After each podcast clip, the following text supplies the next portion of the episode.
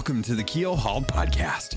I'm your host, Captain Logan, and we've got a lot of Sea of Thieves news to cover today. So tie yourselves to the mast and hold fast. Ahoy there, pirates. I hope you yourselves a good week and a good weekend. I know I did. This week, we have a couple things that we want to talk about, and we're going to be covering the EGX panel that came out this week. This is back from September, but we, we got the full panel, so I wanted to cover some of the interesting things that came from that. And we're going to be talking about uh, the latest adventure with uh, the return of the. Uh, the Damned. We're going to be talking about how that playing out, what I think of it, um, how it plays out as far as like an actual adventure, how the community decision is going, because we finally got an update on that. Plus, we're going to be talking about some of the changes over at New Golden Sands, and we are getting a deep dive on the content update for the upcoming season, season eight at the end of this week, which will be really exciting because it'll be fresh and uh, ready to jump into for next week's episode, which will be 250 250 episodes of this podcast. We're going on five years. It's insane. So let's get into it. If you would like to join the patron list, you can do so by heading over to patreon.com forward slash keelhauled podcast and support this content just like these fine fellow folks have. I want to thank People's Republic, L Cute, Balls, Bam Bam Bagel, Captain Haskell, Captain Hayes, Chateau Neuf, Zombie Killer, Cloud, Cosmic Johnson, Static Mirror, Davram TV, El Jefe Esteban, Fergatron, Trickster, Jabaro 5, Carl Embo, Kazia the Rogue, Lumpy SRQ, Dub Dub Goose, Evil Morpheus, Xbox Mike 29, Murphy Lives, Mutinous Max, Raja the Brave, Registella, Replicated Flame, Rustbell Kid, Norwegian, Skamelt 666, Sudesh, Captain Dasm, that kilted guy, TN Professor, Real Big Tuna, Big Bad Pad, Super Pack, Mina Fairy, Music Me, The Lore Chronologist, Deadeye Dre, Heger Owl, Ghost Boy 20, Evil Martha, Peter Miller, Rooski Doo, Skinny Matt, Thor Von Blitz, Windsor Chris, and Zam Wow. Thank you all so much for your support. Uh, if you're not in the captain tier, I still appreciate the uh, support that you're giving each and every month. It really does mean the world to me. And I, I love that you guys are happy with the content and uh, feel like you can support it. If you're not part of this group, no worries. There's always opportunity. If not, just share it with other people. Uh, the YouTube, feel free to like and subscribe. That helps the algorithms. Um, or just tell people about it if you're Fantasy Thieves and you listen to podcasts um, and you know people that are as well. This is a great way to help support me and the content that I'm making. Thanks. First on today's docket, let's talk about the EGX panel. This is from the September uh, EGX that a lot of folks were able to get uh, uh, able to get to go to, and it was nice to hear from some of our uh, Keelhauled community members when they came back. They were able to come onto the uh, community episode and talk about their impressions of it. But getting a chance to actually watch the actual panel was was really informing. Um, I think it was kind of a victory lap because they got an opportunity to sit down and, and chat with Chris to kind of dive into some of the different things that have been going on since they last got an opportunity to really go out to a convention. Remember, it's been a couple years since they've been able to go to conventions, and as a result, a lot of people not really seeing them up on stage talking about the game, talking about what's going on. So if you haven't been following or you just uh, got a chance to go to EGX and you saw Sea of Thieves and you'd heard about it, but you hadn't really had an opportunity to dive in, it was nice to kind of give a, a bit of a victory lap, a bit of a, a, refresher on what's been happening specifically in the last year because uh, seasons really have kind of been some of the biggest things that have uh, come to the game. So actually, probably the last two years, I guess, at this point. Has it been two years since we started seasons? It feels like the beginning of 2022, but I can't remember. It's actually, no, it hasn't. It's been two years. I'm crazy. So on stage, um, I didn't get a chance to find out who the person was that was uh, doing the hosting for the actual panel, but we had uh, Mike Chapman, as always, creative director of Sea of Thieves, uh, Joe Neate, director of or producer, executive producer of Sea of Thieves, and uh, Christina Taylor, who is uh, head of community um, over at, at Rare right now, and she's been doing a fantastic job. In fact, she's to thank for a lot of the different things that have been going on in between each seasons, as far as like the different things that are going on with the community. So, really glad to see her. Uh, uh, up on stage, actually chatting with everyone, um, especially given that she's just recently came back from maternity leave. So it was it was just nice. It was really pleasant to be able to get a chance to um, see her being able to speak to the game again and, and as far as the community goes and stuff so really happy to see her back on the on the panel and, and kind of chatting with folks there so um, Again, like I mentioned, they kind of did a victory lap. Um, it was great to have them talk about how successful things like Community Day, Day were, um, especially with this last Community Day. If you guys remember, that was the one where we actually got to uh, go in on one day and uh, try and kill as many ancient skeletons as possible. The the uh, ancient skeletons were ramped up given the grade of uh, hashtag Sea Community Day and that was a huge success. It was great to see a lot of folks got an opportunity to, to jump in on that and, and actually get a couple ancient skellies for sure. At least uh, one or two. I don't think anyone, I, I think there were a few people that weren't able to get any, but I really think if you jumped on and you were playing for a couple hours, you got at least one or two uh, for sure. Um, Joe went on to talk about how the team is uh, bigger than ever. They've they've got a team that is working on custom te- uh, custom servers right now, which is nice. Um, they've also got the PvP revamp team, the team that's working on uh, the hit reg and whether or not they're going to do hit scan or projectile based uh, combat. They're still kind of working on that. And then they have of course like the the normal development team for the different seasons as well as the services that they're doing uh, especially with the live service mo- mentality that they've been bringing to the game with all the different adventures um, Mike was able to speak um, to how nice it was that that uh, people know what Sea of Thieves is. Uh, the conversation came up when they were talking about all of the different teams that they interact with when they're bringing on new studios or co-developers to help kind of uh, flesh out some of the different things that they want to do with the game. And to do that, um, they are having to go into talks with different studios, right? And it was nice to think about the fact that Sea of Thieves has been out. We're, we're coming in on five years now.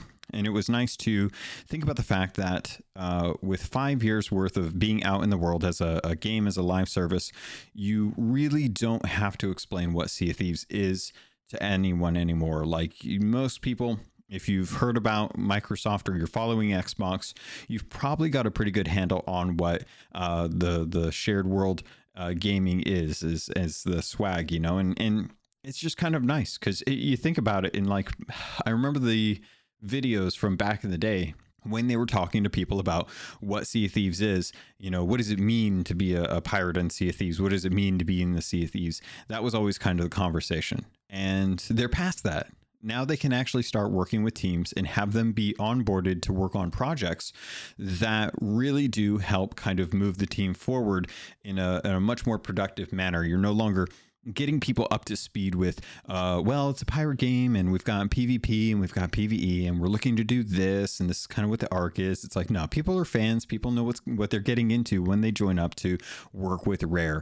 And that's great. That's that's like on the level of of jumping on to uh, sign up for the next Grand Theft Auto or the next uh, Forza or Forza Horizon game or the the next Halo. Like they're it's it's obviously not as long established as those franchises, but when you say those games, you immediately know what people are talking about, and it's it's like that for Sea of Thieves now. It's not where you have to go and actually uh, describe kind of what Sea of Thieves is, and that's a good feeling, you know, when you've when you've put your your life into this, and for them it's been like twelve years, but for us it's been five. Um, that you don't have to just say like well, there's no, there's not really anything that tells you what to do. You just kind of intuit what a lot of the things in game are, and you know, people work that stuff out, and it's it's really nice.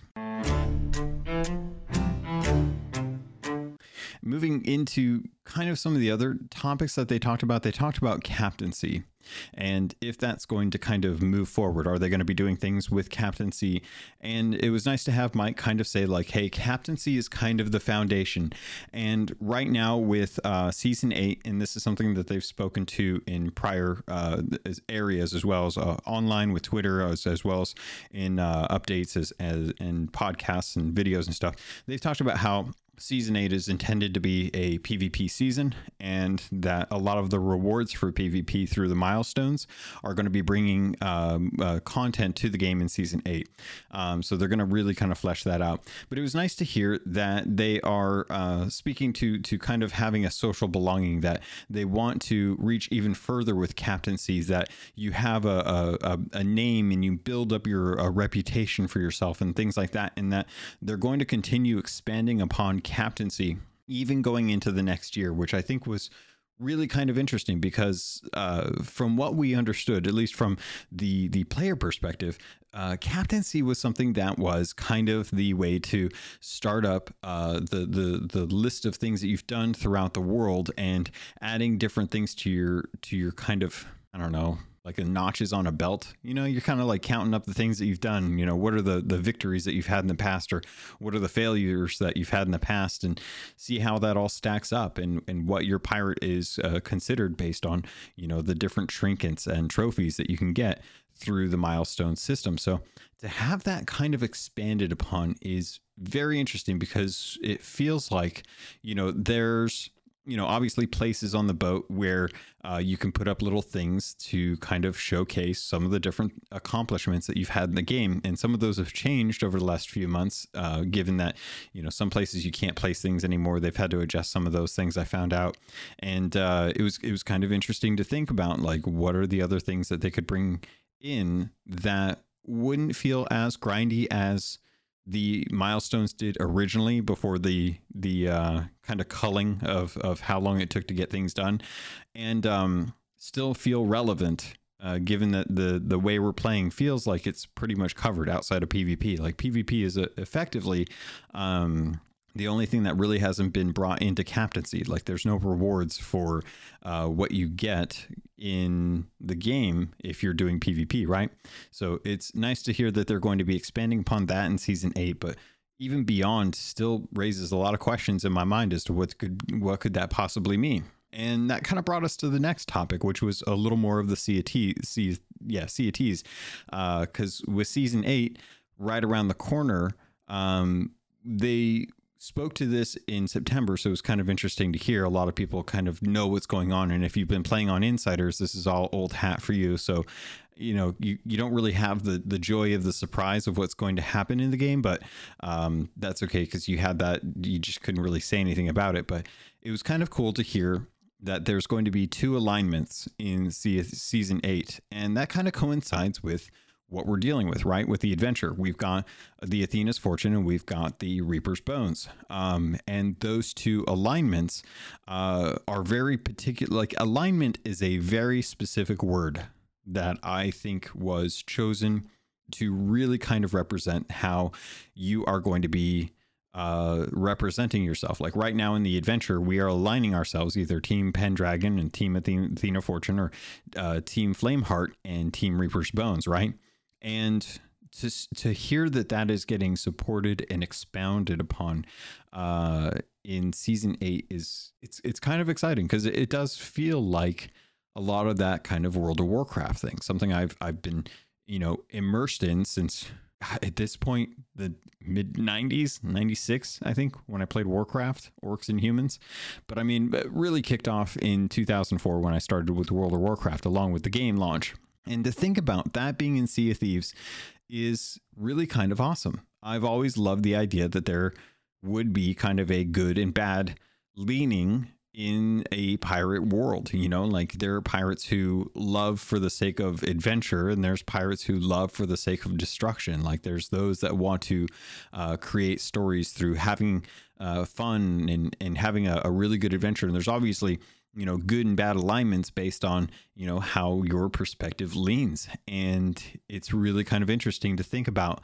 In sea of thieves everything is very fluid. Um, you don't really have anything that you're really locked down to. Like you can you can kick up a server and you can jump on you can start working on athena's fortune and then you can leave that server hop on another day kick up a, a reaper's bones flag and work through that. In fact if anything the ledger systems really do kind of encourage you to hop around to the different alignments uh, just with the trade companies, right?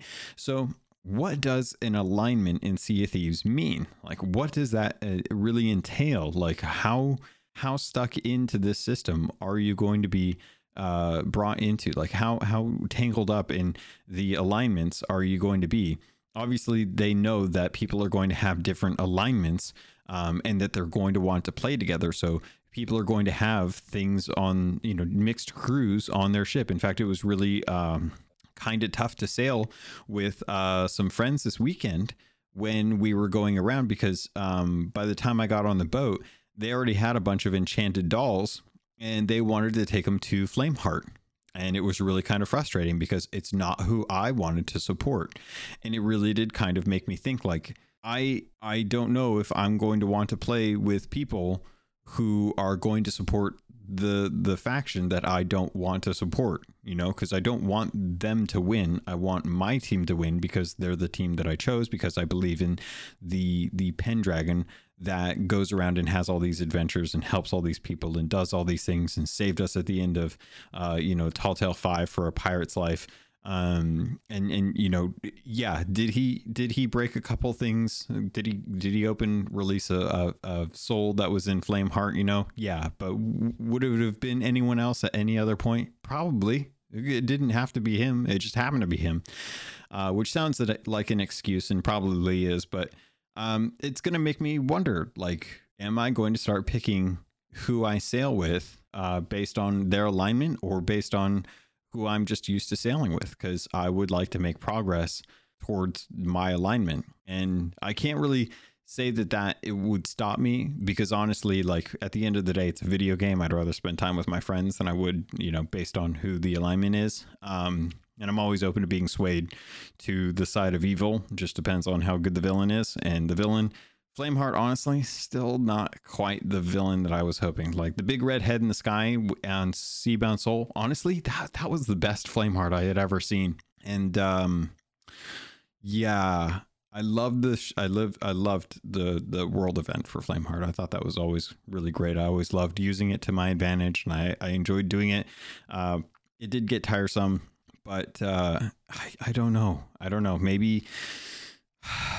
I'm still very interested in that old E3 video of Flameheart walking through that that ancient archway because we don't really know what that was all about, and we don't on, honestly we don't even really know uh, too much about how accurate that trailer is to the story that is currently being told. Like is that trailer where, um, and if you guys don't know, it's the fly through with Sea of Thieves. Uh, I believe it was 2018's E3. I'm, I'm speaking from memory here, so don't don't quote me on this, but I'm pretty sure it was 2018's fly through where you're kind of moving from crew to crew to area to area to different things, you know, and you had the the shipwreck with the the different sized mermaids that we still don't have, um, kind of chasing you as you're trying to grab treasure from this uh, sinking ship, and uh, you know they had the kraken arms coming through and smashing the ships, and it had rowboats before we even had rowboats in there, but at the very end it had Flameheart uh, leading the charge, or not leading the charge, but commanding a bunch of skeletons forward as his flaming chest was kind of raising a, a sword up into the air um, as he came through this uh, portal with a bunch of bats and stuff. And I, I always still think there's a possibility that so much time has passed. You know, obviously five years is closing in on five years here. How canonical that scene is to what the team wants to do with the story going forward. Like, is that actually the case? Um, so very curious about what's going to happen in this future. But uh, trying to decide on how alignments work is is a very interesting perspective. I'm I'm looking forward to the content update video that we're getting on Friday the 18th. Uh, on Thursday, the end of Thursday is going to be um, when the community decision ends. On Friday, they're going to have a stream in the morning for PST. I think it's like 4 p.m. UTC, which I think is let's see if it's 4 p.m. UTC. I don't know if UTC and GMT are, are synced up right now, uh, but if it is, then that means that uh, 4 p.m. would be an hour before 5, which means it would be about 8 o'clock in the morning, my time, which 8 to 9, 9 to 10, 10 to 11 o'clock Eastern Pacific time. Um, but they're going to be doing an hour stream most likely kind of the way they did the, the original community decision uh, they'll probably be going over the results of it and then we'll probably get the content drop for season eight right afterwards, which I think will be very interesting given that it's intended to be kind of the stirring of of the pot. Like right now, we are we are picking sides, we're choosing sides, and uh, we're going to make an alignment when season eight comes out. Uh, it's going to be PvP focused, and they're going to have alignments set up so that you can commit to that side which kind of leads me to um, a couple of the wallpapers, some of the images that have been coming around. Uh, because obviously we have like the Team Pendragon one with a bunch of uh, Athena's Fortune ghost garbs. We've got uh, the ghost clothing as well as the Pirate Legend stuff. Um, but in the background, you've got those those bookcases and the Magpie's wing flag and stuff, and it's and it feels like it's a new area. So I'm very curious, like where we're going to be going that we will be able to stay with Pendragon if, uh, well, Pendragon probably won't be there if he loses. Um, so I don't know what's going to happen in that case.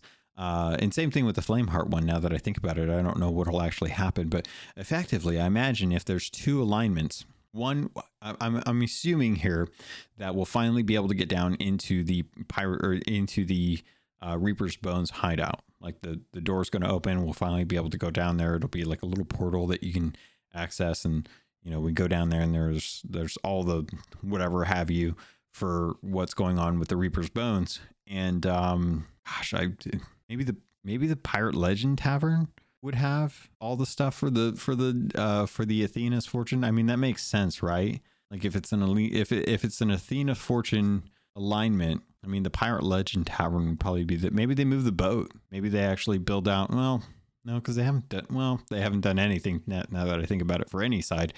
Um, but maybe they move the boat. Maybe they uh, maybe they get rid of the boat and uh, they build out that dock, and uh, you can actually you can actually have like a little town there or something. I don't know. I'll be. I'm, that's kind of what's going on, right? Like, is, I'm just really curious what's going to happen with all of this because so far season eight has been uh, a big mystery to me outside of the the PvP aspect of it now that I, I got to watch this uh, little trailer or this uh, this EGX panel, finding out about the alignments is very curious too, and uh, it'll be interesting to see what happens with this because I think one of the things that they talked about was having PvP content on demand, which I, I thought was a very interesting choice of words. Um, it, it, echoes some of the sentiment behind the people who were looking forward to uh, having something that would be closer to what the arena was. Uh, I think a lot of folks were really interested about the Sea Forts because that was a potential TDM spot for a lot of people, but um, not having servers want to jump into that. But uh, in, in what I'm, I guess I should word that better. Being able to get onto a server, go to a Sea Fort raise the Reaper flag and wait for people to come fight you uh, is something that I know some of the folks out there have done. Like I'm pretty sure Fuzzy Bond has has grabbed stuff, taken it over to a sea fort, and waited for people to come and actually engage in PvP, and they just don't. And and that's that's most that's a, a good majority of players probably aren't going to do that and it's really tough. And and we've seen this with things like the shrouded deep. It's really tough to get players to all agree to do something on a server unless you roll for boats to be able to get uh, multiple crews on one server. And being that we only have five ships on a server right now that's it's even tougher to really kind of commit people to doing something. So the prospect of having on demand pvp uh, feels like there might be something going on with the portals. Um, and and the reason I say that is is purely based off of uh, what was going on with a hunter's cry. I think a hunter's cry is a good test bed for what they were hoping for with uh, season eight, and that they were able to test that and see if what they were going to do with uh, season eight was actually going to work. Well, and, and if that's the case, then that's great because it does work. It does actually work out really well. Um, the trouble is, is that you you would have to actually go and sign up for it. So I'm very curious to find out. The queuing system for Arena was always the toughest thing to do. So having on-demand PvP content, I'm I'm very interested to find out if people are actually going to do this because uh, much like the treasure burying system and the map quest board, um, fantastic ideas, very underutilized in practice. Uh, so I'm curious what the what what the the carrot on a stick is going to be for this. And and Mike or not Mike, uh, Joe actually spoke to this. Um, in the actual panel, as you kind of went further into the actual panel, Joe talked about how season eight has some of the best uh, PvP rewards that they've ever had for the game and also some of the best environments which also kind of makes me think that we're going to be using the portal system because he talked about some of the best rewards and some of the best environment work and some of the new some of the best environments they've seen for this on demand PvP so I don't know if this is Arena 2.0 well we already had 2.0, 3.0. We'll go with Arena 3.0. I don't know if this is going to be Arena 3.0, uh, but if the rewards are there and the rewards are something that are achievable, um, both short term and long term, I think there's a good chance that whatever this ends up being, that people will actually feel more invested in actually doing it. Uh, I know I was sailing with um, Davram, Patty, and, and Mina this weekend uh, for our streams on Saturday, and uh, we came across. Um, I think we just completed a sea fort, not a sea fort, uh, skeleton fort. Too many forts in the game. We just completed a, a skeleton fort, and uh, we were going to go turn in all of our fish to the nearby sea post. We are up by Sh- Sharkfin Camp, by the way. So we went up to the the wild treasure store. I think is what it is up there and uh, we saw a sloop coming in. Um, sloop just kind of came in out of nowhere. We checked the map, turned out to be a Reaper 5. Pretty sure it was a portal because they hadn't been on the server prior, so they weren't working up their portal, their their grade 5, or we would have seen it. And uh, when they came over, um, funny enough, Davram and Patty managed to get a mega keg on their ship and explode it. Uh, Patty was able to um, get on board, but by the time they got back, or he got on, they just about patched everything up and were put all the fire out. Um, and the mega keg didn't even uh, didn't even uh, you know stop them. Um, but we had the opportunity to turn around and managed to get a pretty good broadside on them. And after I think we took down their sails, uh, we put in a pretty good fight, and they they were hitting pretty pretty hard. But uh, really, we had a bunch of cursed cannonballs and uh, blunder bombs to really kind of seal the fate. Uh, and and I just wanted to say this because um, even though we did win the fight, uh, they were very cool about it, and they were really nice. And it was nice to have a positive experience in Sea of Thieves when it came to PvP. So I would I would say that with season eight being focused on PvP, especially on demand PvP, uh, if the cosmetics are in it, then I'm hoping the cosmetics will be enough drive for folks to want to jump in to actually PvP more, and that the saltiness of uh, the result of, of losing arena fades away and people are able to really kind of go out there and engage with other players who are in it for the PvP. Um, and, and maybe that might kind of uh, help give players an opportunity to start really kind of learning the ropes when it comes to PvP because it is kind of uh, a losing art at this point. Like, not too many people really practice it. Um, there's multiple techniques, but you don't have a solid way to really go in and try and better yourself. You know, try and do better with uh, cannon shots, things like that, boards, um, how to deal with boards and things like that. Uh, I still feel like there's a lot of issues with um, how players get onto ships. Also, hit reg still kind of a, a big tough issue, and uh, tucking definitely something that um, people really have to be aware of because uh, we actually had someone um, get on our ship without really noticing, and I think that was something that. Uh, we really have to get better about. Thankfully, the person that was there taught us a few of the spots, so it'll be kind of nice to see if we can use those or uh, actually just kind of check for them in the future. Um, still weird thing with the game where you can kind of hide in geometry. Um, not not a fan of it because it kind of breaks the immersion uh, for the sake of tucking, and I and I I hate when you have to break the game effectively. Like you have to put your your pirate model in a game uh, or in a, a wall to be to be able to effectively tuck because it doesn't really it doesn't seem like a very fair situation where it's like you're not just being clever you're just you're just abusing uh, the game mechanics right? But i can see both sides of it so i'm just speaking my own personal perspective. Um, people are going to do whatever they want to do. Uh, and that that was kind of interesting. So yeah, I'm I'm really curious how this is all going to work out, how the alignments are going to work, how the rewards are going to work out, what the environments are going to look like, how well are people going to engage with this on demand, and will things like hit registration and server stability uh, impact this in a positive or negative light? Because that is still very much an issue uh, that we're running into.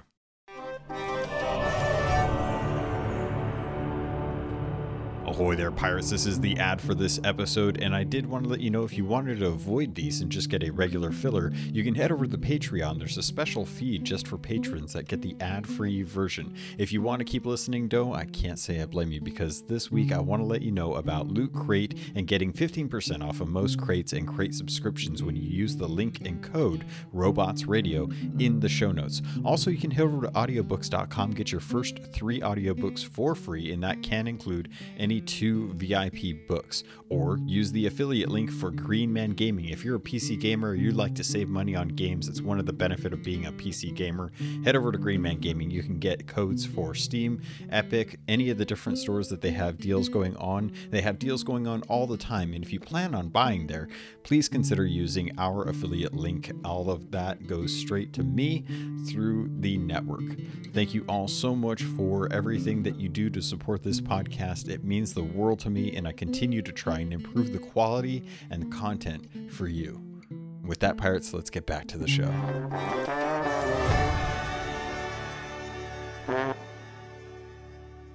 Um, some of the other highlights that uh, came as a result of some of the questions, because they did have a Q&A section there, so it was really interesting to kind of listen to what people were kind of asking. Um, really surprised that, again, a lot of the questions that we got at EGX are questions that have been coming in from the fans since year one, uh, honestly, like stuff that people have wanted, like questions about PVE and PvP being split up, uh, questions about Man of Wars being brought to the game, uh, questions about um, new performance improvements and stuff coming in, like hit registration, uh, questions about like being able to swap your ship in server um, and not have to back out of the game to do so. Uh, a lot of questions that honestly we have had the answers for. Uh, it's interesting to hear the confirmation again that a lot of the things that we want are things that they understand and would like to do, but really comes down to time and difficulty, um, especially given, I would say, the uh, in session swappability uh, or, or, swapping of, of ships. Swappability is not a word, uh, but the ability to uh, dynamically change your ship type in game without leaving the session. Uh, hearing that that was something that was actually difficult due to the nature behind Xbox Live servers uh, as far as like the party system. That was interesting. I was not expecting that. Um, and it was kind of confirmation that, because uh, I remember I asked this question, or, or at least I talked to uh, uh, Captain J of the Crow's Nest YouTube channel back in the day. Um, he was on the weekly stream, which was kind of like a hey, if you got picked to do the weekly stream, you got showcased for a lot of people, and a lot of people found your content. Uh, but Jay was nice enough to do the hour stream and ask a question for me uh, from I'm, not, I'm, trying to remember who it was with, but I think it was Joe and I think it was Shelly uh, who were present for his. And the question came up of, you know, would we ever be able to dynamically change our ship type in game? And it was something that they said, oh, you know, we'll have to look and see if that's even possible because they were pretty sure it was possible, but they weren't sure if they could do it. And it was nice to hear that it's something that is possible, but the amount of resources that it would cause or that that that it would take to be able to flesh out that system, have people devoted to working on it, testing it, and they have tested this a little bit in the game because I remember there was a time when um, ships were spawning on top of other ships. You would go down to your ship and another ship would just spawn on top of your ship. So I know that at some point there was a, a way that they were working on something to see if you could change a ship mid-ship and what would happen to the ship before yours. And it messed up with the spawning locations for when crewmates would join into a server, or not crewmates, but ships. People would spawn into a server who's spawning people on top of each other. Um, but it, it seems like it was just a little too difficult for them to be able to do.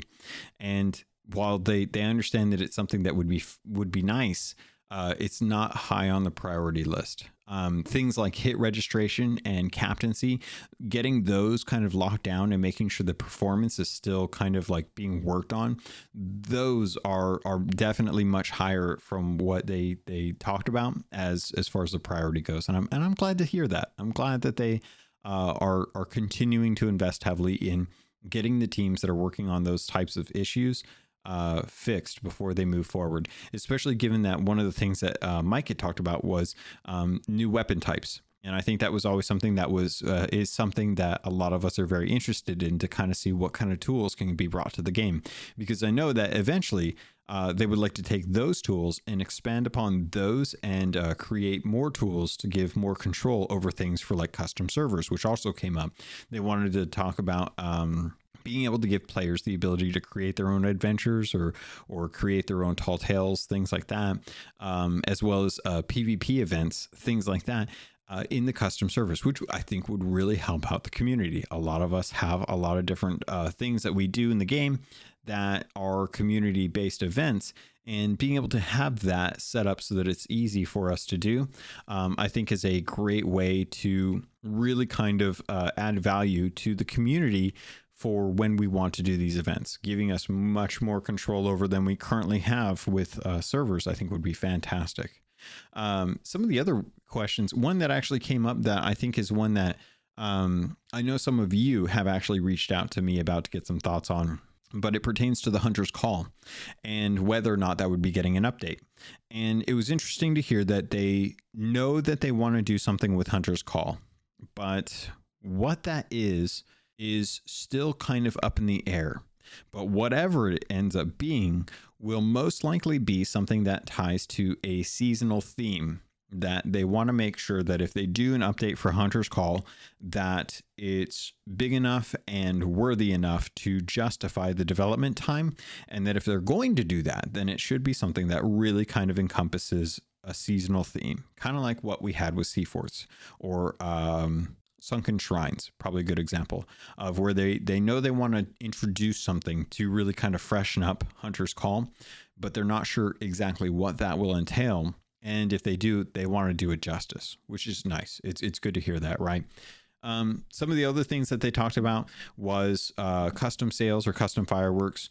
Obviously we all know if you if you think about like if you could draw anything in the game what would you draw? You immediately think of the first thing that is that comes to your mind. That is it is the um i think what is it? The developers call it tdd or no ttd yeah time to yeah ttd um which if you if you in your mind if you figured out what that acronym is good if you haven't uh, if you're over 18, I will tell you um, in privates uh, chat but if you're not, then I'm not gonna I'm not gonna tell you. But yeah, you can always DM, DM me if you if you're not sure what TTD is, or just you know Google game design TTD. Actually, I'm gonna do that right now.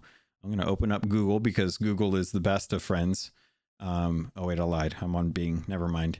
TTD game design meaning. Let's see. It is not the through the desert technology. I don't know what that is. Game abbreviations. Nope. You know what? That's I, I feel like I may have led you a bit astray. You can't just really Google that and and get an idea of what that is. Um, but you know what? Again, if you if you have questions, I'll tell you in private. Uh, but I'm I'm not going to talk about I'm not going to divulge what that is. But think about like custom drawing anything in game, especially with the map table. Think of what you would put on a custom sail, and then think of what TTD stands for, and you'll understand why they were a little hesitant to give us custom sails.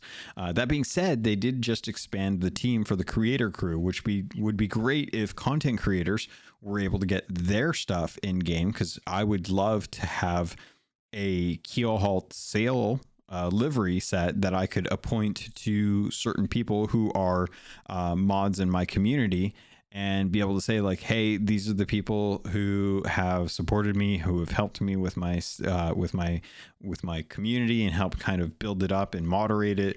Um, i would like to reward them with keelhauled sails uh, as well as sail around myself with the keelhauled sails on my ship because right now i'm using the cursed captain's one and obviously the cursed captain fan favorite my favorite character out of pirate's life but i i, I 100% understand it's not mine, but it, it is it is really close to mine, so I, I'm using it for now. But I would love to have keel keel hauled sails.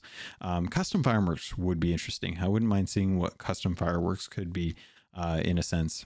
And uh, that actually brings up um, one of the other questions was someone asked if the cursed captain from the first uh, Tall Tale for a Pirate's Life was the captain uh, from the the Tall Tales one two three four uh, in the the Dark Brethren Court layer uh, where they got the letter for the captain um, in Davy Jones's locket or locker. No, Davy Jones's chest.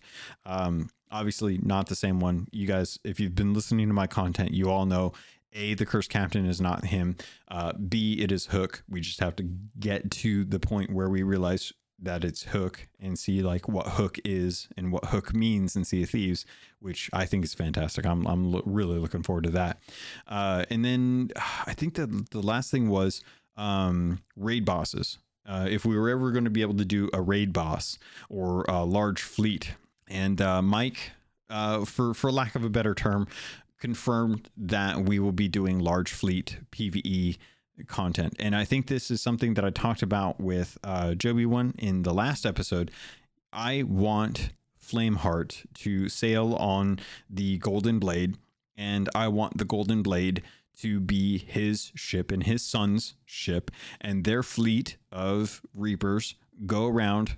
Uh, uh, they're they're emergent threats. They're not something that is tied to a world event, but they're an emergent threat that sails around you know when it's happening because it's it, you can see it coming from a mile away and you have a choice. It, it, will be aggressive. It will not be passive unless it gets too close kind of like the skeleton ships. I want it to be aggressive. I want it to see ships and i want it to go after ships. Um, and maybe the only man, this would be funny. Uh, the only way you can get away from having to deal with this PVE threat is if you're flying the PvP Reaper's Bone emissary. How funny would it be if you had to get away from the PVE threat by flying the PvP flag? Um, that's I'm, I'm I'm loving this idea now that I think about it.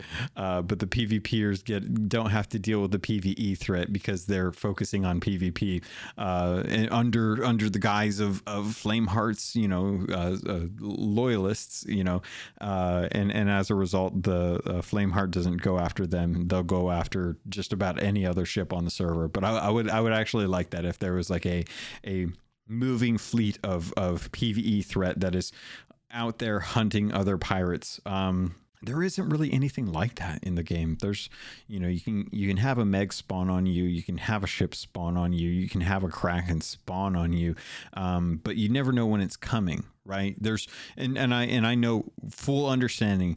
There are very specific spots in the world that megalodons will spawn, like just to the west of Plunder Outpost, just to the west of Isle of Last Words.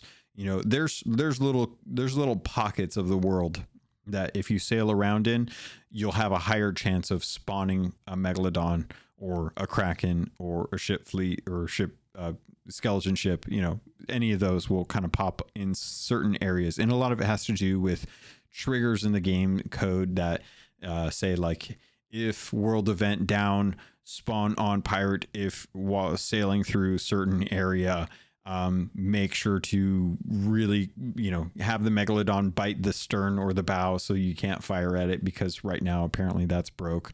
Um, I don't know why the the megalodons are not acting as as the code was originally told us that it should be uh, forever ago, but it still does that. Um, but it would be nice to have kind of an AI threat that's out there that's scary that is going after other ships because right now so many people that i talk to well not so many people a fair amount of people that i talk to are like i want to bring flameheart back so i can finally kill him and get him out of the game. And i'm like i think you are I, this is the this is the cursed monkey paw. Bart has wished upon the cursed monkey paw and one of the fingers has closed and i don't think you all really understand the ramifications of what you're doing. But that's okay. Pendragon made the same mistake and if you didn't learn from pendragon we'll have an opportunity after the the Reaper's Bones wins after this community event, and then we can all be in the same bag as Pendragon, and we can all sit there and say, "Oh man, I I can really sympathize with how Pendragon feels right now. I probably should have sided with him, and so that he wasn't stuck in the portrait that was supposed to trap Flameheart's skull or Flameheart's soul." But all in all, I will say that the EGX panel was fantastic. I actually really enjoyed listening to it. Um, there's something very calming about listening to Mike and Joe uh, talk about the game. I don't know what it is, but every time they hear like something going on with the community and how it kind of energizes them, every time I hear from them about the game, it always energizes me. Like it always gets me super excited about what's coming to the game, what's coming to the game. I'm super excited about that.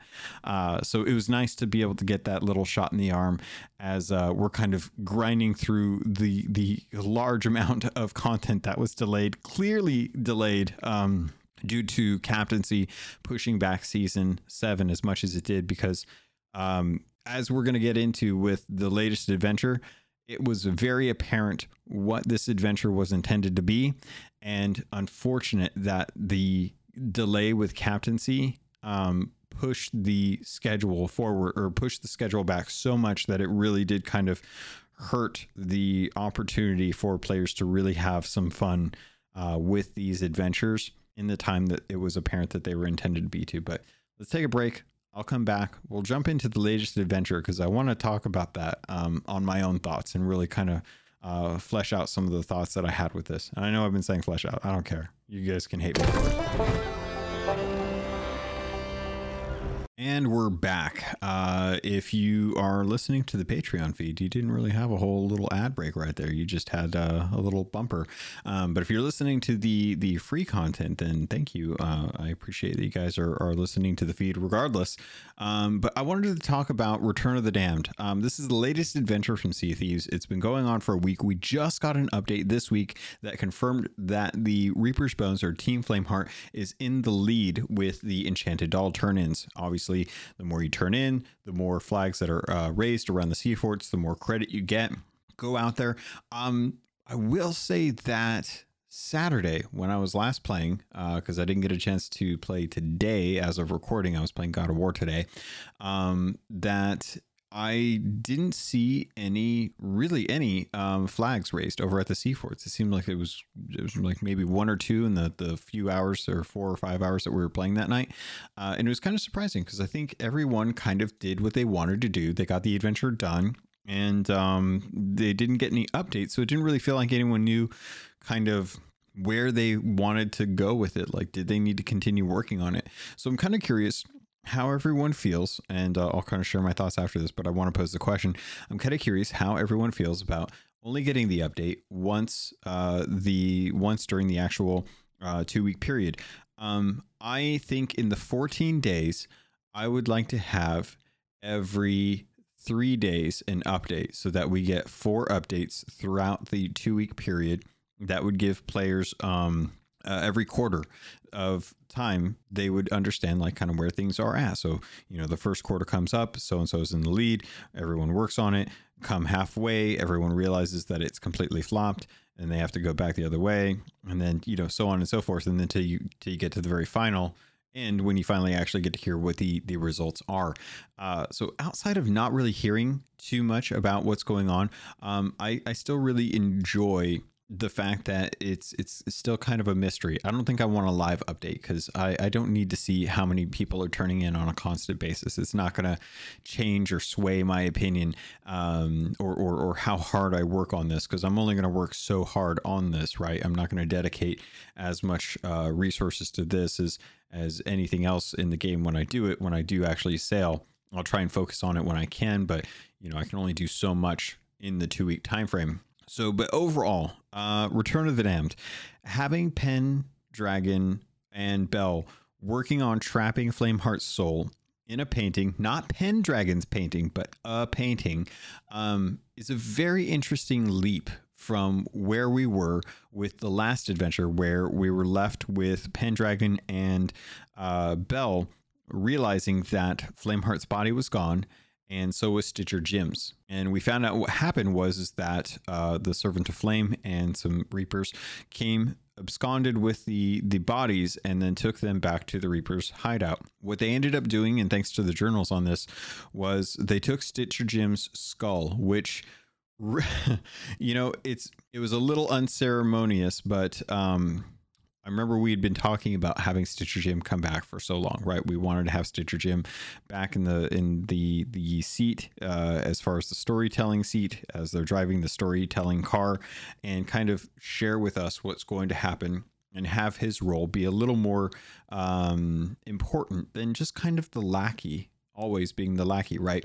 And as we found out in this adventure, as far as we know, at least, Stitcher Jim, unless he comes back with a skull, a different skull, he is gone. He has played his part, and um, even after failing, uh, being the Herald of Flame as a Ashen Lord, uh, which is a bummer because it, you had two weeks of using that that uh, Ashen Winds, um, you know, Ashen Lord model and that's it. That's all you get. Uh, but they have the voice lines. It's not like they could never bring him back. But for the story purposes at least, uh, he is gone for now. His skull was changed. They used magic to change it so that it looks more akin to Flameheart's original skull, which is why he looks the way he does now. And his coffin is open up at Reaper's hideout.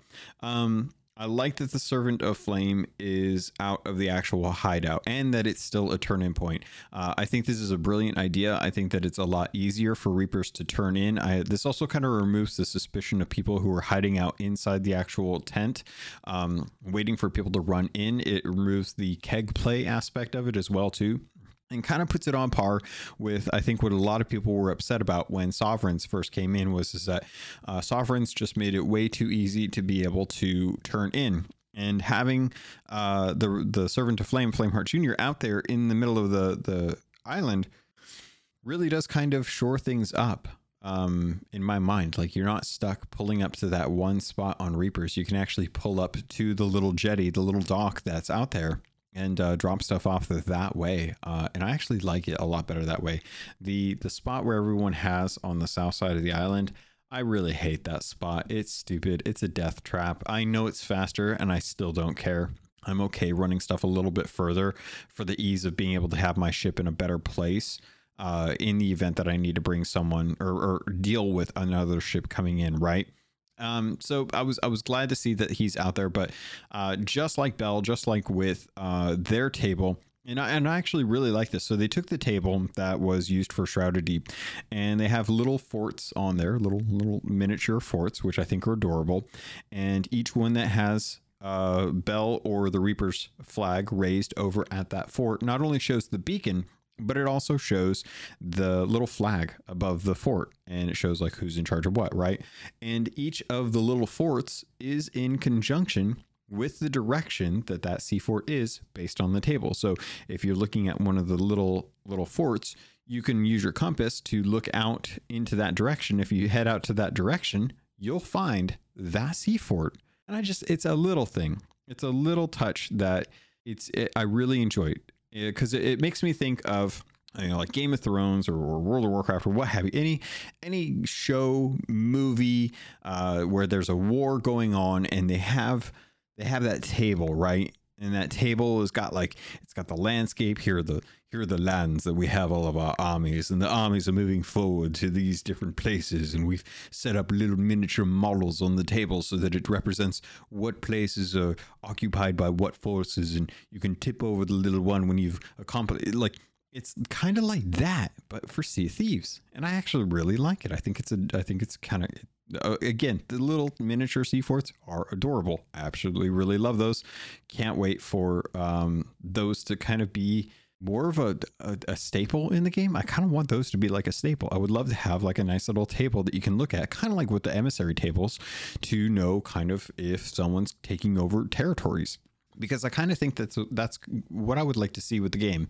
Um, and I think New World does this really well. I think New World has a map that you can pull up, and granted, Sea Thieves doesn't have that, uh, but I think New World does a really good job of showing territory that can be occupied uh, in the world, and it changes over time. Right? That's kind of the the the gameplay aspect of New World, right? So having something like that in Sea Thieves, I think would be interesting. The problem comes down to um, how many people are playing on one server, and it always goes back to there's only five players on one or five ships on one server, right? So at the end of the day, you're only going to have so many people participating in these types of things. So I'm really curious to find out um, how this season eight will introduce some of the things that we've taken with this adventure and see if those get reintroduced in a new form for season eight. So really kind of curious if they'll if they'll kind of keep doing that because uh, I actually really like this. Um, one of the things that I so the, the, one of the things that I wanted to touch on is the inevitability of if Flameheart wins, and we end up losing Pendragon. Um, one of them are going to be trapped in the Sea of the Damned, right? But we don't know which one. That's up to us. We're the ones that are working to help kind of facilitate the ritual to either bring back Flameheart or bring back bring bring Brack, uh, not Brack, um, bring back Flameheart and trap him in the painting that uh, Pendragon is is trying to force his soul into um, at the time, and that all really, honestly, like it feels. All of that feels like a little disjointed, and I and I want to say that I believe that there was probably a little bit of time in between the last adventure and this adventure where Rare was intending to build out some of the uh, story a bit more, either through social media or just in the game, um, where we would normally have some time between those. And that would be the lead up to uh, Flameheart and Stitcher Jim's body have been absconded. They've been uh, rescued by the Reaper's Bones. And in the time between the last adventure for uh, Herald of the Flame and Return of the Damned, they kind of explain like the ritual, right? The ritual that they have to perform to try and get uh, Flameheart's soul and trap it in a body, or not trap it, not a body, um, a painting.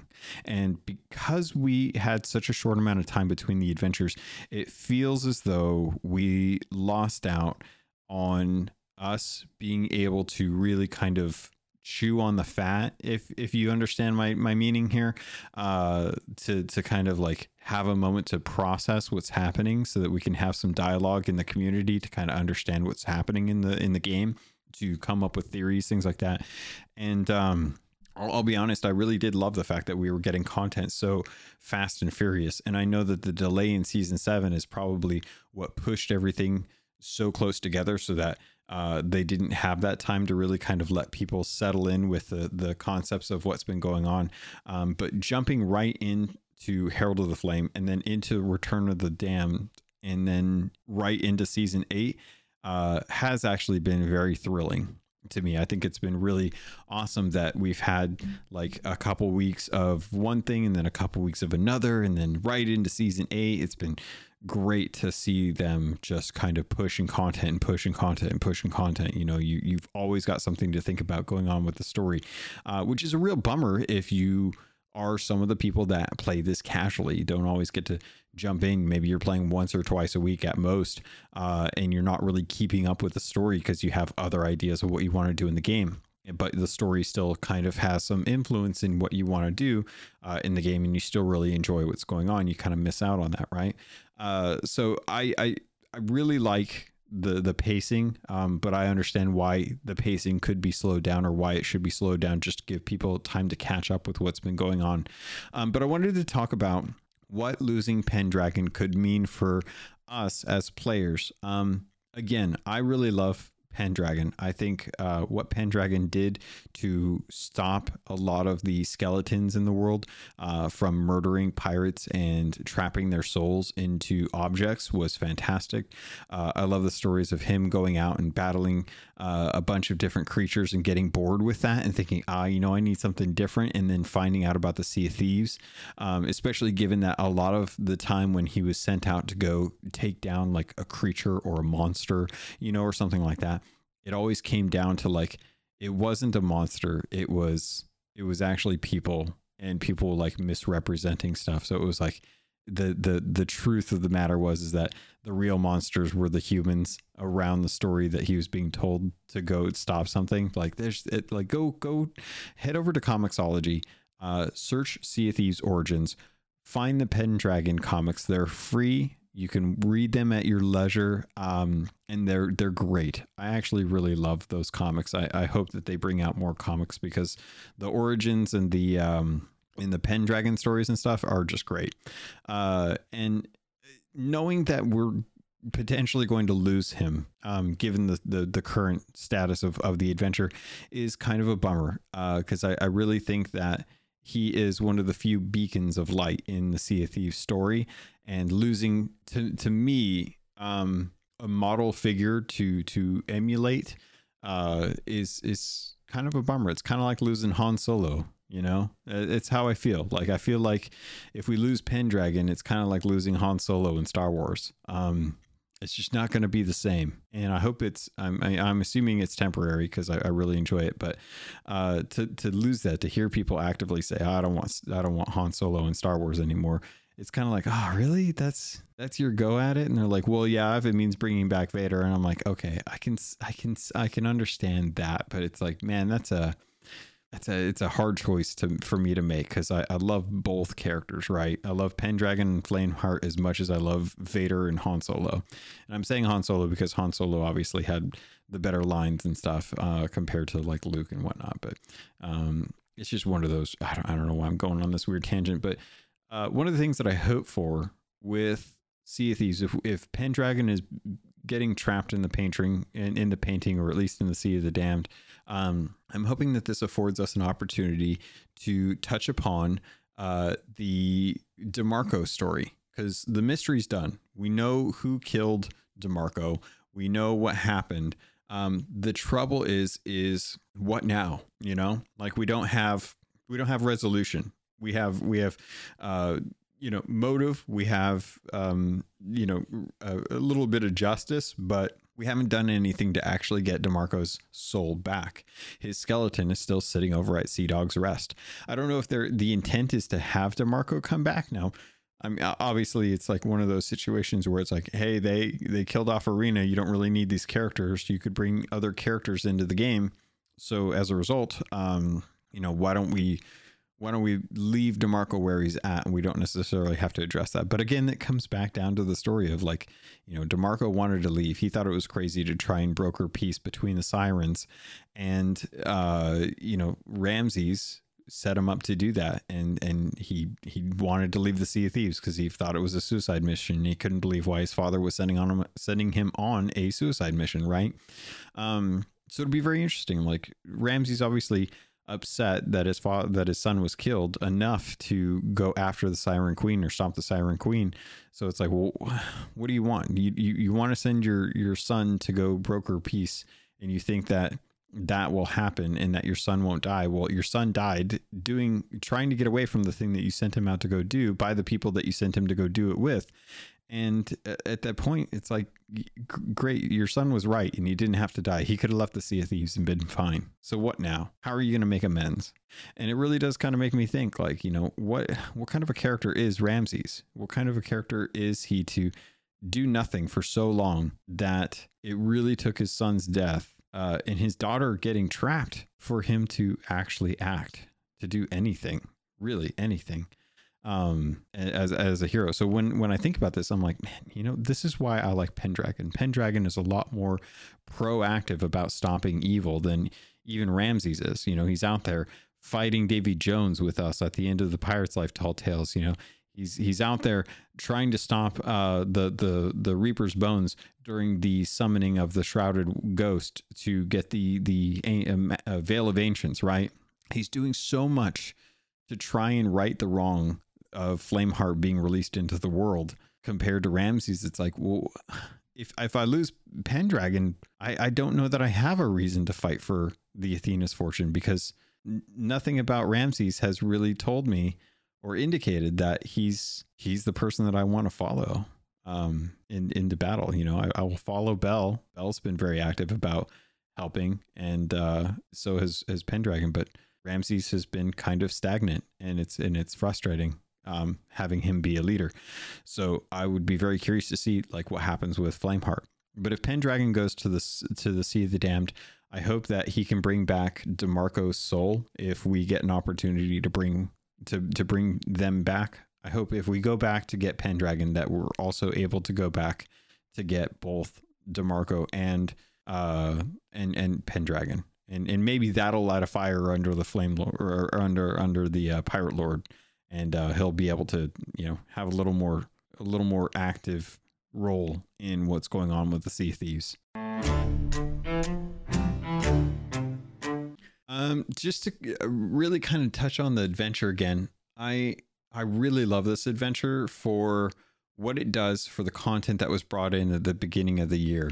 Um, and with this se- or with this season kind of sending us or this adventure i guess kind of sending us back to the sea forts uh, it was nice to know that i can continue working on sea forts without people really getting uh, huffed about the fact that i want to go out to do sea forts. I really enjoy sea forts. I think they're a, a fantastic addition to the game. Um, i think it's it's great that you have such beautiful little structures that looks so good in the game and, and be able to go do them. It's on demand content. It doesn't require a voyage. It's out in anywhere in the world. You know, you've got six of them. Um, and I just think they're really, really great. I'm two away from getting my 50. Uh, and that's with me kind of going out and doing them like each each uh, lunch break that I have time to actually sit down and do Sea Thieves. I jump on and do one. Um, and I just I love that. I, am glad that we got a chance to go back and do that. And I love the idea that we are able to raise a flag for our respective uh, team, right? And that's kind of what I've been going at uh, this whole time. Is, is I love the idea that we have territories or that we're holding or occupying territory. And I wanted to know if you all thought it would be good if something like this happened, like if you could claim uh, the sea forts for the Reaper's Bones in the Shores of Plenty, you would get an increase multiplier to gold turned in um, in in those areas, and that maybe you could turn stuff into sea forts. All, all kinds of interesting ideas and stuff like that. But I, I at, at the base of it, I'm very interested in the idea of having the Sea of Thieves split between the two different sides, the two different uh, alignments, as as Mike Chapman put it. Um, and I'll be very curious, like how this coincides with the content update that is getting launched on Friday um, after we get the decision results. I'm very curious to kind of see like how that all works out. But uh, overall, I'm I'm I'm really happy with the content in Sea of Thieves right now. Um, more so than I have in maybe the the last few updates. I think again, like Shrouded Ghost was was hindered by having to have multiple crews as well as the stability of the fight. Um, but the but the concept was really great. Same thing with the Hunter's Cry. I think the the hindrance there was the player in in the the players and how they came in and really kind of messed things up. But I think that the overall design was really interesting and unique. Um, so I'm happy with that. But I will say that um, Herald of the Flame and I think uh, Return of the Damned are two of the better adventures that we've gotten this year that we can point to and say like this is how the game should progress the story. The, these are how you have little moments that are great ways to elaborate on the lore and uh, further the plot that is being told in the game for those of us who are huge fans of that lore. Uh, so, and really just kind of wondering, like, where do we go from now? Especially given that season eight is so heavily focused on PvP um, I'm curious how that's going to work in favor of the story, especially with things like going on over at Golden Sands Outpost and seeing the changes that are over there. I don't know what's going on over there. Um, I, I, talked about it last episode as far as like I'm hoping that it becomes a bustling town. I've seen uh, tweets from Mike on on uh, online that have basically suggested that it's going to be get even crazier as we go forward. And one of the questions that I had with it, um, comes down to with the new buildings over at New Golden Sands Outpost, with all the, the walls and stuff, one of the biggest things in Sea of Thieves is information. Um, so much in this game depends on the information that you're given based on what's going on around you, having perception on your environment, and being able to judge things based off of that information is integral to success with Sea of Thieves. So when I look at what's going on with New Golden Sands Outpost, one of my concerns, and this isn't a serious concern, but it is a concern, is the visibility of uh, being on that island. We've been seeing walls, we've been seeing staircases that make me wonder just how big the structure is uh, going to be built up around on New Golden Sands Outpost. We've been seeing the walls being dug uh, so that they can be buried so that they're secure. And looking at just how big stuff could potentially get, I'm wondering if this is going to be another situation where we're talking about the giant stone archways. Uh, when A Pirate's Life came out, we had these giant sto- stone portals that were erected from the the the sea wherever somehow. Um, but you know, Calypso had raised these so that we would be able to travel to the Sea of the Damned on demand uh, to be able to help out with Jack Sparrow and the the little trinket relic that he had uh, that he promised to her, and it really did hinder some of the sightlines as well as just kind of the overall aesthetic in the world. Um, and I'm curious to know if New Golden Sands will be subject to this scrutiny. If people will take a look at the structures that are being built up over at New Golden Sands and those that saved it, if that will start to uh, conflict with what they were hoping would happen by saving Golden Sands. Again, goes back to that monkey paw. You know, you make the wish, you say, I wish that we were to save Golden Sands. And they said, okay, great. New Golden Sands has been saved. Now we're going to build up the fortress that's there so that it can properly prevent uh, anyone from coming and attacking it the way uh, they did when we were fighting to save it, right? And as a result, it it ruins some of the beauty, some of the the natural mystique or or, or uh, uh, uh, you know kind of environment that was New Golden Sands. You know, once bitten, twice shy. So I'm very curious to hear if people be if if they're going to be upset if things get a little too modernized as a result of saving Golden Sands, and if that's the case, what would have happened if Golden Sands burnt would it be an issue? Would you run into these giant structures? Would structures still be erected at Golden Sands or would something else happen? Very curious to find out how you feel if giant walls are put up and it obstructs your view, especially from uh, the direction of Reaper's Hideout. If you're not able to see, just how high do you have to go out and watch? Or is this something that you're interested in? If they had a giant bell tower in um, New Golden Sands, if you were kind of going up there and it was a lookout and it was a bell that actually rung so loud that if you were say down by the shipwright and the person that was in the bell tower over by say like where the tavern is right now if they rung that bell would that bell be loud enough for people to actually hear it down at the shipwright you know something that that really does kind of function as a warning bell as you would expect right very curious to find out like would people be interested in something like that? Would you be interested in having a warning signal, something to be able to let you know that there's a ship coming in or that there's a threat on the horizon using that in elevated uh, a position. Like if you look at um, Sea Dog's Rest, Sea Dog's Rest is a perfect example. Uh, but take that what that is the the visibility that Sea Dog's Tower or you know tavern uh, provides and apply it to what a fortress would be like over at New Golden Sands. If that's something that you would be interested in, or if that's something that um, would actually uh, kind of uh, uh, be distasteful for a pirate pirate game for you like is it a little too modern uh, i really want to hear some thoughts back from everyone um, about whether you think that would be a positive or a negative because it's happening one way or the other and it's a result of us saving. So i'm curious for those that wanted to save it if, if this was the if this is exactly what you wanted or if it is the the monkey paw that you now are having to deal with the the wish that is is uh, cursed right? Personally i really love this. I think it's fantastic I really look forward to seeing kind of what they did with uh, Pirate's Tale, or no, A Pirate's Life, uh, Tall Tale. Gosh, what was it? Three?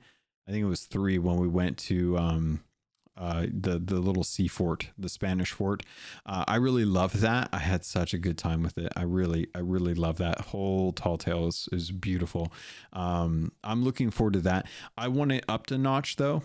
And what I mean by that is, I want to have the NPCs to have a bustling town, right? I want town folk who have a routine and they walk around and they have little little routine and they do things and you can talk to them but they're talking to each other and they're traversing the different parts of there. I want like manned walls by pirates who are up there with little hats you know?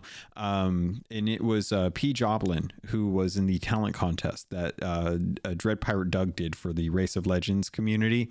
Um, they did uh, they had an amazing uh, admission to the actual talent show and it was the day in a life of a sea fort with Spanish soldiers and a chef, and people were sitting on there. And then a ship came in and uh, they they were getting attacked and they had to defend the fort and it was a, a beautifully well done um, machinima that really kind of showcased in my mind what Sea of Thieves is, you know, and, and, and I think when all of us think of Sea of Thieves, we think of the, full pirate's life thing. You know, you think of like every tavern is, is full of people drinking and having, uh, you know, uh, conversations about the, the things that they've done. It's never just like, oh yeah, there's the barkeep, Lorena's outside, and there's, there's the weird dude over by the door that goes to nowhere. I don't think anyone really thinks of the tavern in their mind when they're talking about like what the fantasy of Sea of Thieves is um, thinks of things being so barren with just the bare minimum uh, pirates. And, and maybe I'm wrong on this. Maybe I'm just projecting,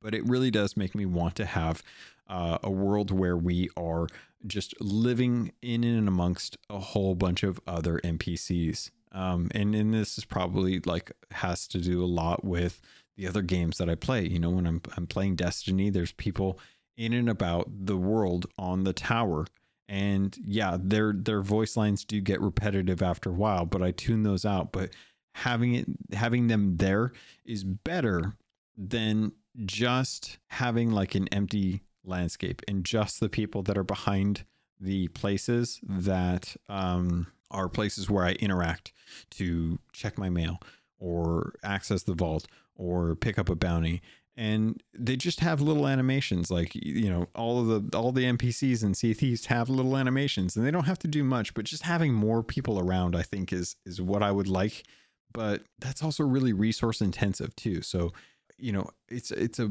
i'm asking for a lot but that's because i'm hoping for a, a bit right if that makes sense like i want a lot of stuff to come to the game and that's because i hope that at least a bit of that will actually make it to the game. And if a little bit of that makes it to the game, I'll be happy.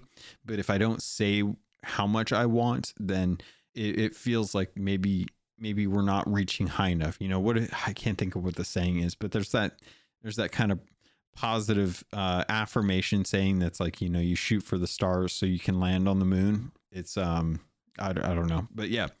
I, I feel like I'm kind of uh, getting past the point of where I wanted to to finish this up for. Uh, the one thing that I did want to say about the adventure, um, now that I, I almost forgot about this, but um, I didn't really like the fact that whilst both places were centrally located for turn in points for the enchanted dolls, um, in Herald of the Flame, they turned off all of the all of the volcanoes in the roar so that people could do this two week adventure right? So they could enjoy this bit of lore. But in return of the damned they didn't turn off the ghost fleets or the ashen winds or or heck even the uh the uh what was it? The um oh i just forgot what the name of the the voyage veil no voyage the veil voyage whatever the veil voyage is. I can't legend of the veil voyage I can't think of what the Veil Voyage is called. I think it's just Veil Voyage.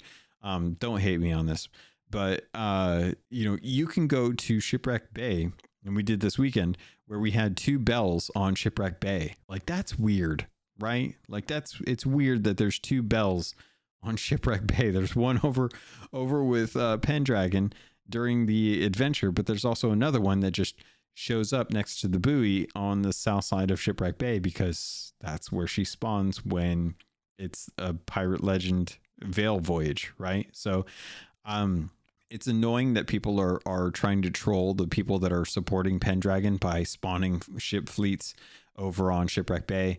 Uh, it's also annoying to have to try and deal with an Ashen Wind, and I haven't had to do this, but I know people have. It, it would be annoying to have to do this, um, but having to deal with an Ashen Wind person to to be able to or Ashen Wind Lord or Ashen Lord during Ashen Winds on Shipwreck Bay to be able to turn in your enchanted dolls so that you could support Pendragon. And given that Flameheart is winning right now, makes me wonder or at least call into question how uh how much of an issue this is. Because i don't imagine it's a big issue. I really don't. Um but it was a bit of an oversight in my mind that it was called into question and we haven't really seen any commentary about this. And maybe that's just due to a lack of analytics. Maybe it's just a due to due to the fact that the event's already half over. Um, but i would hate the idea that we lost the pendragon fight because there was a way to grief others with pve threats um, whereas reapers really doesn't outside of other ships coming into reapers you really don't have anything to worry about.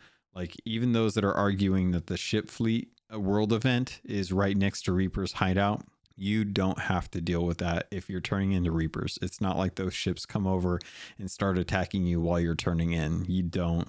That's that's not an actual issue. If you're sailing through the ship fleet to get to reaper's bones and on purpose and you you are doing so thinking the ship fleet isn't going to be that big of an issue you're either really confident or really dumb.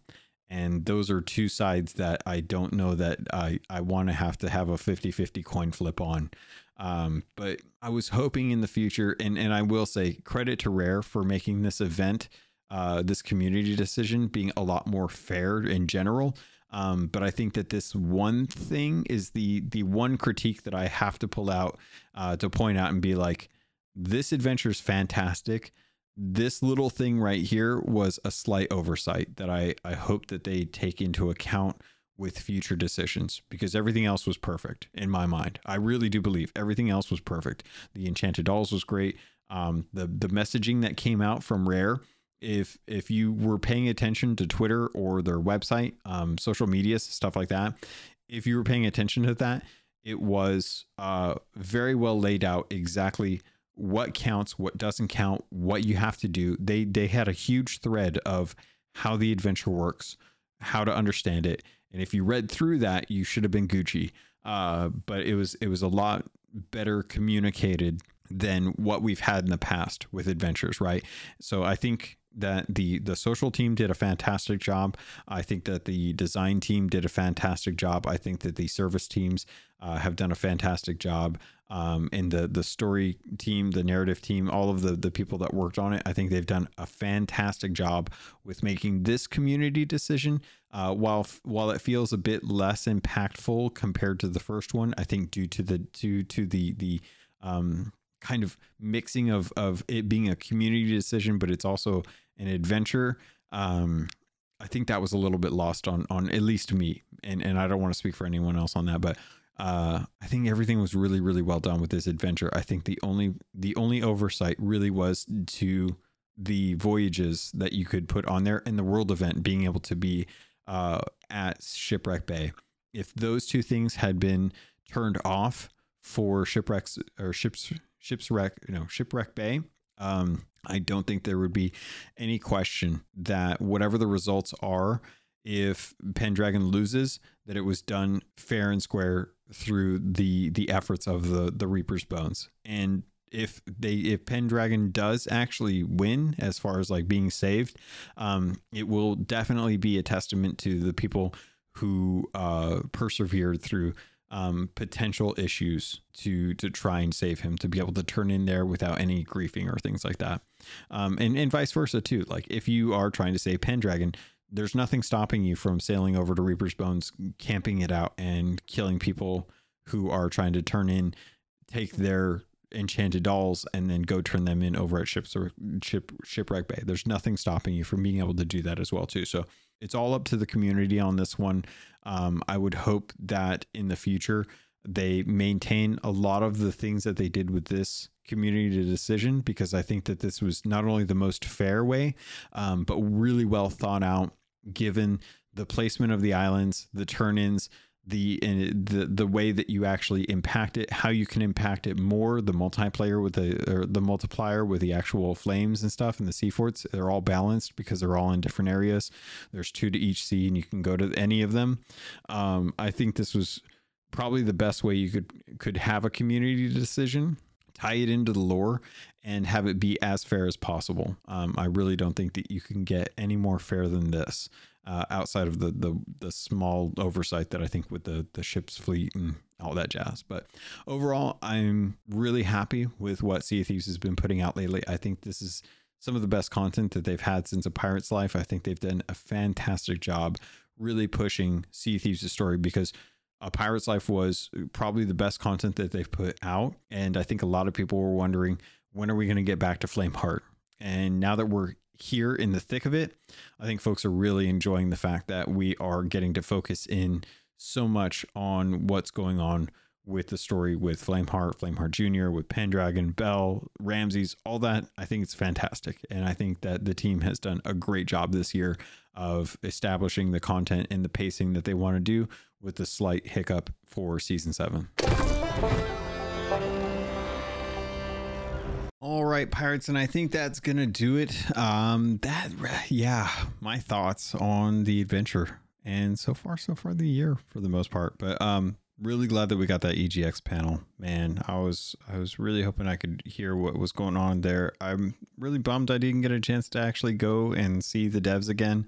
Uh, would have loved to have had like, you know, second impression with Joe Neate, so he didn't think that I was such a, a, spaz when it comes to game balance or all that jazz while he's just trying to have fun, uh, and a chance just to I don't know talk to Mike again because chatting with them is fantastic. And Oh, man, the amount of devs that were probably there that I didn't get a chance to meet at SOT Fest were uh, it's it's probably a lot, and I'm just man, I don't know. I just I love that studio. I love those people. I think those people are fantastic. I think those people are working hard to try and make a game that we all enjoy, and uh, yeah, I just love that. So anyway, that's going to do it for this episode. If you guys enjoyed this content, as always, it helps. Um, depending on where you're listening to this, you know, there's always ratings you can do or uh, thumbs up or subscribes, things that, that will always help um, with kind of discoverability of the show. You know, I mean, I do a podcast. A lot of people don't watch podcasts on YouTube. A lot of people, you know, they'll listen to them, but it's not like a streamer. You know, I'm not doing this every day eight hours a day so that you can have that moment to to kind of see what's going on. So uh, thank you if you're listening to this. I appreciate it. Um, if you want to get a hold of me, there's plenty of ways to do that. Reach me over on Twitter for now until Twitter implodes uh, at CAPT underscore LOGUN. You can always write into the show through email, uh, CAPTLOGUN at gmail.com.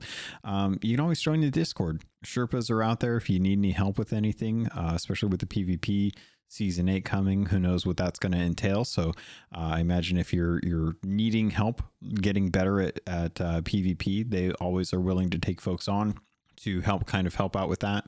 Um, and I'm sure a lot of people out there who are out hunting for other pirates and stuff would love to jump in to help kind of give some tips and tricks on what you can do to get better at PvP or just in general. Um, if you're needing help with the game, that's what those Sherpas are in there for. Uh, Discord link is in the show notes as well too. Just jump in. It's a good way to chat with folks uh, about a whole bunch of multiple to multitude of things. You know, whether whether you're talking about Diablo 4 or uh, what else have we been talking about? We talking about the Microsoft Blizzard Activision deal that's been going on as well too. Um, just a whole bunch of fun stuff that we're chatting about. And it's a, a good folk, a good group of people who are just some of the nicest people, salt of the earth folks. Really great to, to have them in that community. And uh, I think that's going to do it. So um, if you guys have any questions, just check out the show notes. Let me know. I'll, I'll uh, I'm always around. I always see everything. Um, I just don't always respond to everything. Uh, but yeah, it's it's uh, it's nice that you guys are out there um, enjoying the game still. So anyway, I think that's going to do it. So thank you. I love you, and I look forward to sailing with you on the Sea of Thieves.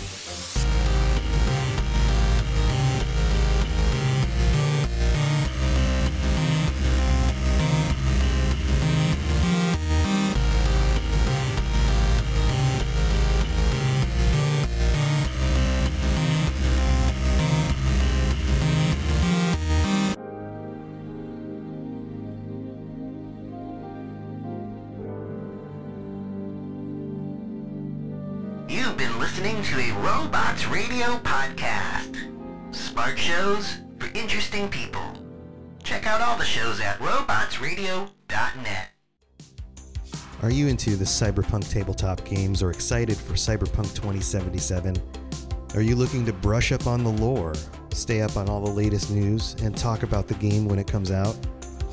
Check out the Cyberpunk Lorecast, a show from Robots Radio with me, your host, Robots. We'll go over all the details you need to know about the world, characters, and story of Cyberpunk. Available on iTunes, Spotify, Google Play, and anywhere else you get your podcasts. Hey there, my name is Jameson, or Big Cat, And I am Brenna, or Mother Goose. and together we are the hosts of the DL Weekly Gaming News. Each week, we bring you the top stories from last week, as well as something you might have missed. Our goal is to start a conversation about what's going on in the world of gaming. And every week, we have a special guest join us in the chat room, where we discuss a different gamer related topic and learn more about our guests in the 60 second download. And if that isn't enough, we also have Slim Jims. So come and hang out with us every week and join in on the conversation. Good luck and have fun, everybody. And remember, keep your goose loose.